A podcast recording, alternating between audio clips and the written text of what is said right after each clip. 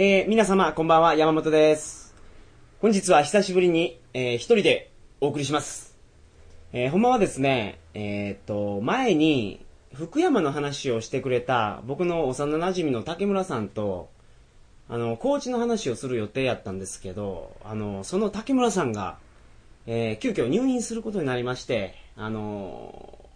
まあ、簡単に何が起きたか説明すると、今週の日曜日、えー22日に高知県の南国市で、南国市市長杯、議長杯っていうバドミントンの大会がありました。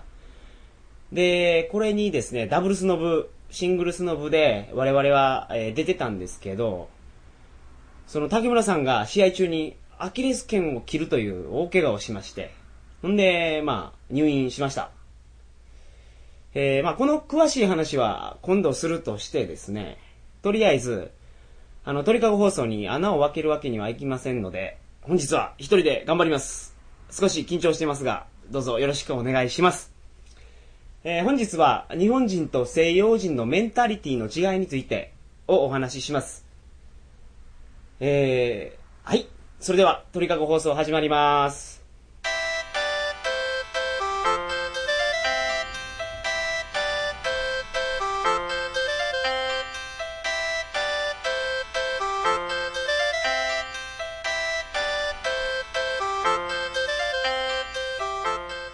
めまして、こんばんは。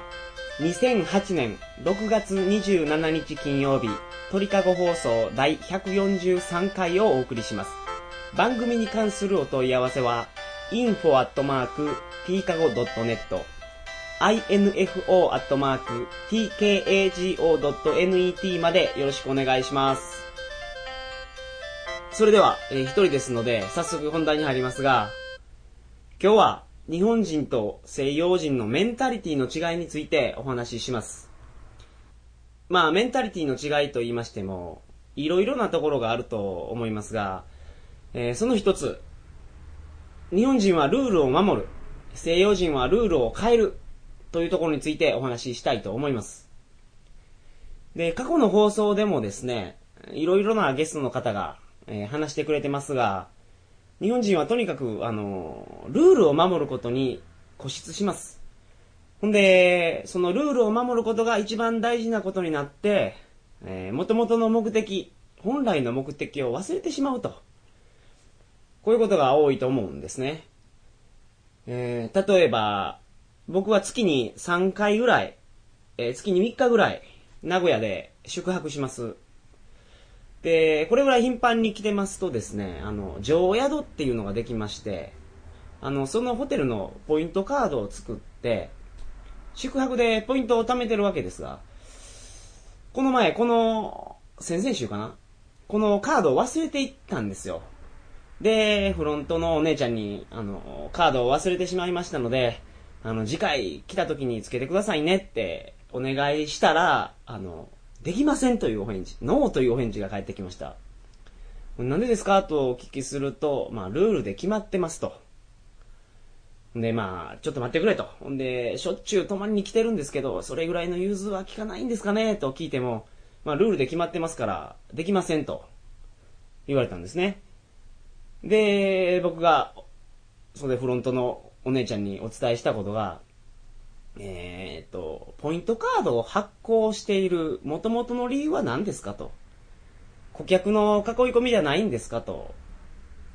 わざわざコストをかけて、ポイントを発行することで、リピーターを増やすのが目的じゃないんですかというふうに、まあ、静かにお話しすると、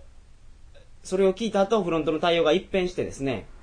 えー次回、ポイントをつけてくれることになりました。で、まあ、これ例えばの話で、この前あったことなんで、あれ、一例なんですが、日本にいると、まあ、こういうことがしょっちゅう起きます。でもちろん日本人のルールを遵守するということは素晴らしいことだと思いますが、まあ、ルールを守ることで、本来の目的と真逆のことをやってしまっているケースがあると。ほんで、まあ、それに対して、西洋人。えー、西洋人はと言いますと、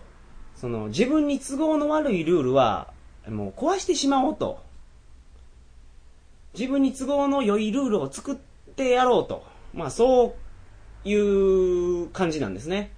で、あのー最近の出来事で言うと、あのスピード車の水着騒動。あの、今年行われる北京オリンピックに向けて開発された水着、スピード車の水着、レーザーレーサーの騒動ですね。で、これはニュースでも頻繁に取り上げられてますので、皆さんもご存知だと思いますが、あの、日暮里の星、日暮里の肉屋の息子、北島康介選手がですね、このレーザーレーサーを着て泳いで、世界新記録を1秒も縮めたという、まあ、ものすごい水着ですね。んで、インターネットでいろんな記事が出てますけど、この水着はすごいピッチピチで、着るのに4人がかりで30分ぐらいかかるという、まあ、ここもすごい水着やと思うんですけど、まあこの間になんかすっぽんぽんで、チンコ丸出しかよとか、あの、女子もいろいろ丸出しですかとか、まあいろいろ疑問はつきませんが、まあ一番の疑問点、それはスピード車のレーザーレーサーを着るとどうしてこんなに速く走れるの、速く走れるんじゃない速く泳げるのかっていうことだと思うんですが、これいろいろ調べるとですね、レーザーレーサーという水着は、水着の生地の表面に、あの、薄いポリウレタンの素材を貼り付けた構造になってるんですね。で、これによって、体が浮くと。んで、体が浮くことによって早く泳げるというような水着だそうです。で、ここがちょっと面白いんですけど、この生地に他の素材を合わせるというこの貼り合わせ構造、積層構造というらしいんですけど、この構造はですね、国際水泳連盟による、あの、北京オリンピックの水着規定では違反ですよとしてたんです。なってたんです。でも、あの、去年の末、2007年の11月に、ルールの改正がありまして、急遽 OK になりました。で国際水泳連盟は、とある水着メーカーとの調整があったと明言しておりますが、まあそれ、調整があって、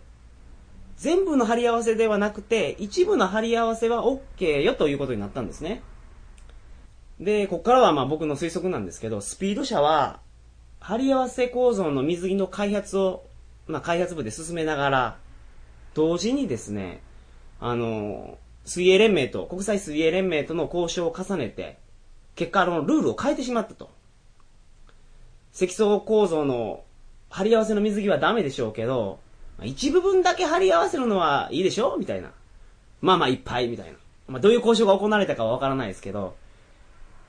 で、まあ結局は貼り合わせの水着。まあレーザーレーサーが使えるようになったと。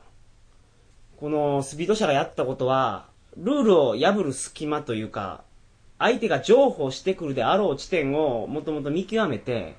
同時に、あ開発と同時に、まあ、交渉をやって結局ねじ込んだと。その結果、皆さんもご存知のように、国内の水着メーカーはもう惨敗。技術大国である日本の水着メーカーがですね、もうこの惨敗した背景には、まあ、こういう理由がありました。で、まあ、こういう風に、西洋人はルールを変えることを躊躇なく行います。で、日本人はルールがあると、そのルールの中で物事を考えるんですが、西洋人の場合は、まず、ルールも変えていいんやぞという考え方なんですね。で、まあ、これによって腹が立つことも結構ありまして、スポーツの世界ではですね、日本が不利になるルールの改定っていうのが、まあ、頻繁に行われます。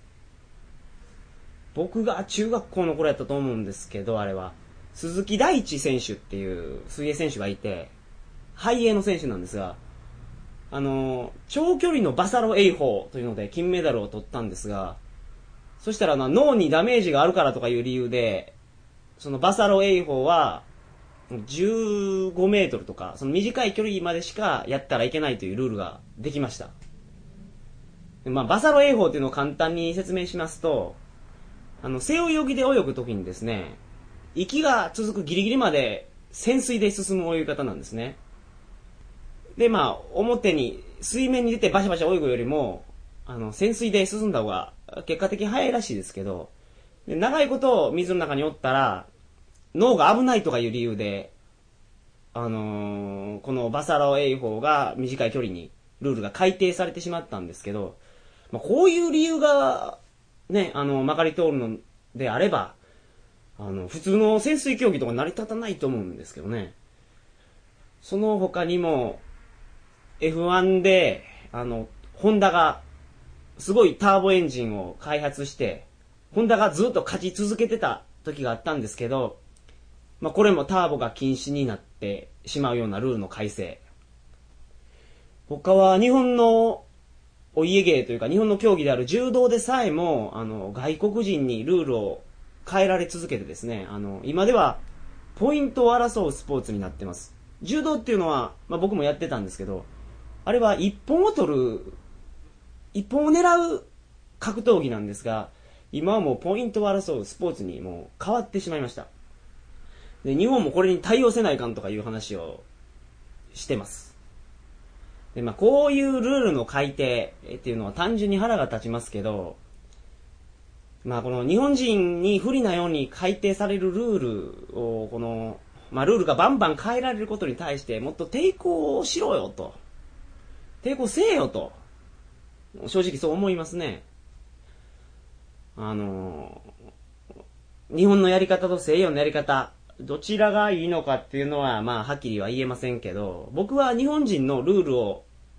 規則を守る姿勢っていうのが、まあ、とても好きで、まあ、日本人が好きなんで、僕は日本がこのやり方で結果を出してほしいなと、思います。